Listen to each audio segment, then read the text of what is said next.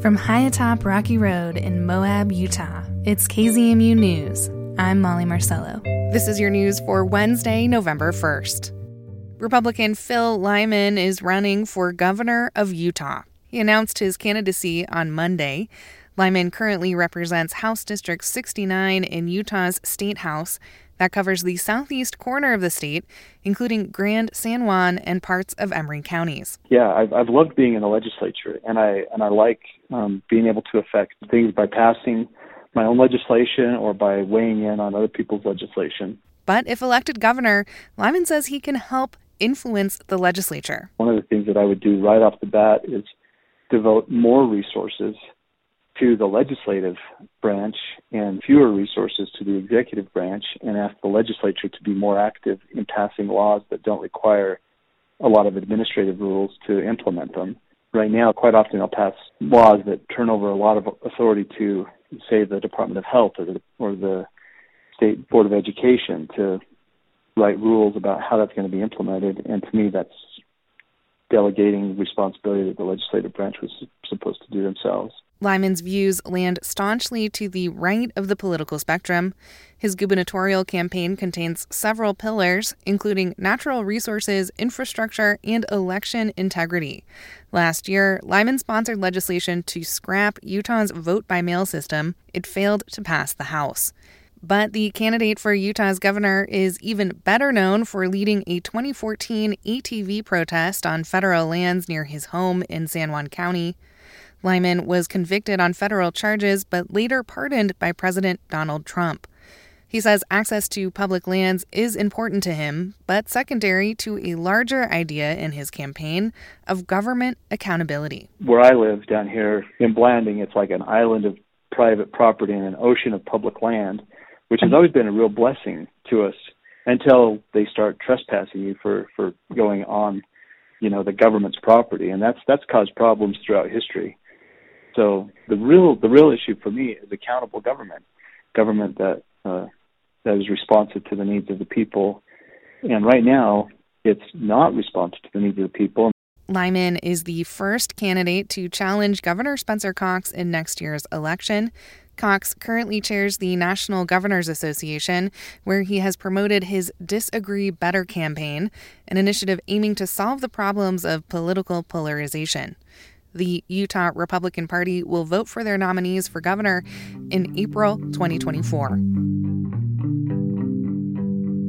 Speaking of elections, Moab's municipal election is happening this month, and registered voters should expect ballots in their mailboxes soon. Ballots were shipped on Tuesday. Grand County Clerk Auditor Gabriel Woytek. I wouldn't be surprised at all if, you know, by this Friday or Saturday, people start seeing ballots in their mailboxes. Definitely by Monday. Voters can return their ballots by mail or drop them off in person at the Grand County Clerk's office or Moab City Hall. Woytek says it's important to give voters options to participate in the way that they feel comfortable with, whether that's returning the ballot through the mail or coming on into our drop box. There's one at the Moab City Center at the City Hall, up outside of the recorder's office. And there's a drop box outside the clerk's office here at the Grand County Courthouse. The clerk's office will hold a logic and accuracy test this Friday at 9 a.m. The public is invited to their office to attend.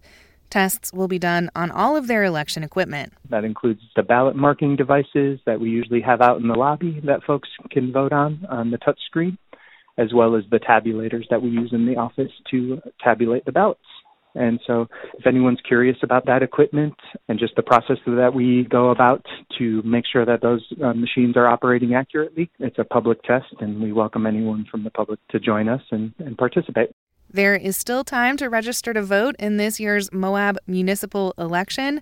Head to vote.utah.gov to register online or register in person at the Grand County Clerk's Office. Election Day is Tuesday, November 21st. So, who are the candidates running for Moab City Council? Well, KZMU and the League of Women Voters of Southeast Utah held a candidate debate on Monday to get to know all five people running for office. They spoke on a number of issues, including water, housing, the budget, and property tax. We'll hear their introductions from that event. Candidates were asked to quickly state why they love Moab and want to work for the city and its residents. We'll start off with incumbent Tawny Knuteson Boyd. I love Moab because I love the people here. Even if we have different perspectives and different ideas, we come together as a community like no place I have ever lived. Thank you.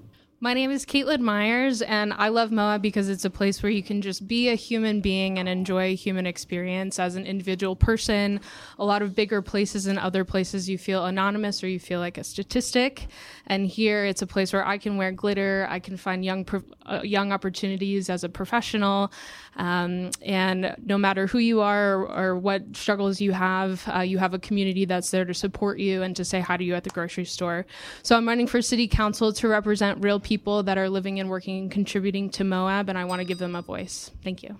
My name is Patrick Robbins. I love Moab because I was raised here. When I moved here from 1973 as a young child, I came from Los Angeles. What a culture shock. I had hair clear down to here and a skateboard in a hand, and I was the weirdo on the block. So I just, I, there are people, my supporters, some of the supporters who wanted me to run don't feel like they have a voice, and I want to be a bridge for them so that they will trust in our local government. My name's Colin Topper. The reason I'm standing here in front of you right now is because 25 years ago when I moved here, these 25 years have been full of open doors and opportunities, and I want to make sure that those open doors and opportunities, as much as possible, are still available to people in this community and to people still to come to this community. I'm Brad Woodford. I love Moab for the beautiful landscape surrounding us, the access to outdoor recreation, the community events, and the people who call this place home. I know I feel lucky to call this place my home. I want to work for the residents of Moab to ensure the city prioritizes these five things being prepared for extreme weather events, supporting our small businesses, creating housing for people trying to make Moab their home, monitoring, conserving, and protecting our water resources, and lastly, to make sure our families and our kids are taken care of. The five candidates running for three seats on Moab's City Council. There is more, a lot more, from our event with the League of Women Voters. You can find the entire candidate debate on the KZMU News and KZMU Public Affairs podcasts later today. Listeners will also be able to find it on the front page of our website, kzmu.org. Utah State University professor Patrick Belmont recently ran 42 miles along the shore of the Great Salt Lake. The path he ran spelled out Get Fossil Fuels Turned Off. It was an effort to bring awareness to climate change as well as the shrinking water levels of the lake. Laura Jones, with our partners at KRCL, spoke with Professor Belmont about his run and what he hopes it will inspire. Remind folks what you do at Utah State University. Well, I'm a water scientist and climate scientist. So I, I work on all kinds of water related problems, wildfire related problems, anything to do with you know, the, so many problems that stem from climate change. It's impacting us in so many different ways, from our snowpack to our food to our water. I work on any of those problems. But you're really trying to a shine a light on the Great Salt Lake, but b one of the causal factors in its state, fossil fuels. Right, exactly. You know, I've been working in climate science for 20 years now, and I've I've done so much science, and for so long I thought if I just do the science, we create the information, and then decision makers will make better decisions. But we've certainly seen that that is just not the case we knew very clearly back in the 1990s that we needed to get fossil fuels turned off, and our fossil fuel emissions globally have doubled since then. We're not only going the wrong direction, we're accelerating in the wrong direction still. And so I've been, you know, doing lots of talks and, and trying to reach out in different ways to get the message across. It's so simple. We just have to get the fossil fuels turned off. Now, in past years, I would say a way to do it would be to spell out a message in the sand, but you were also being environmentally sound and strategic. Tell folks what you did and what your message spells out where they can find it. I'm a runner. I, I, like to run really absurdly long distances. So I decided I was going to do a long run on the dry lake bed of the Great Salt Lake. And what I wrote out was a message that says, get fossil fuels turned off.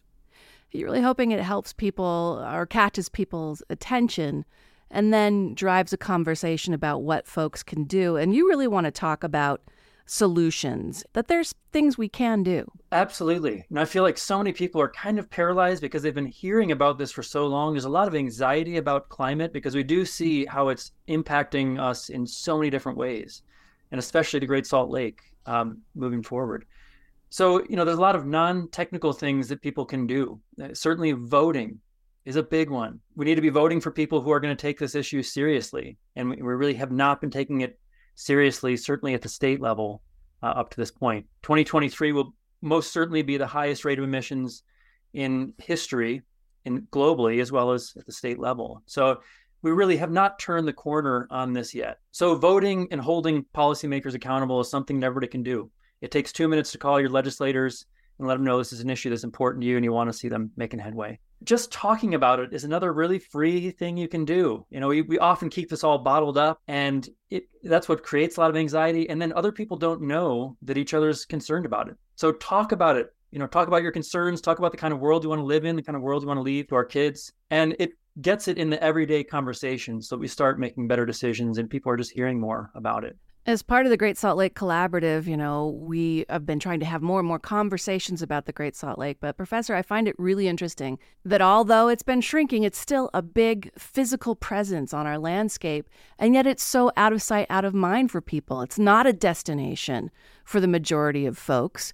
And I'm kind of curious if more, if you thought more people visiting it would be a good thing to see it and to understand what's going on. I think it would. I mean, we've got a lot of great uh, public access areas of Great Salt Lake, and it is just a magical place. It's just an incredibly beautiful place. I took so many pictures while I was out there because I was out there um, through dawn and through sunset. what are some of the sights that you saw uniquely because of your run? I got I started at Spiral Jetty, and so I actually wrote the message backwards, and it's in cursive. So to write cursive backwards, that's a feat in itself.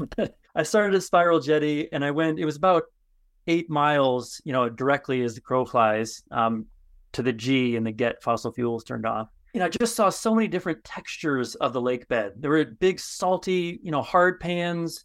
There was really soft sand. There was wet sand. I was going through puddles. There was lots of like just organic matter that had been encrusted in salt that I was walking through. It was kind of powdery. It was really just a, a magical place. So, where is this message and where can people get a hold of it? What do you want them to do with it? So right now it's posted on my Instagram and Facebook. We, we found a really beautiful satellite image that was from about three weeks before I did the run. So it's okay. a very recent satellite image, but it shows, you know, I was using kind of that whole dry part of the lake bed on the north arm of the Great Salt Lake. I'd love to just, yeah, that would be a piece of art that people use in any way they want. That's Utah State University professor Patrick Belmont speaking with our partners at KRCL. Professor Belmont recently ran 42 miles along the shore of the Great Salt Lake in an effort to bring awareness to its shrinking water levels. And that's the KZMU News for Wednesday, November 1st. Get your community powered journalism weekdays on the airwaves at noon and 6. You can also find KZMU News anytime online at kzmu.org or wherever you listen to podcasts.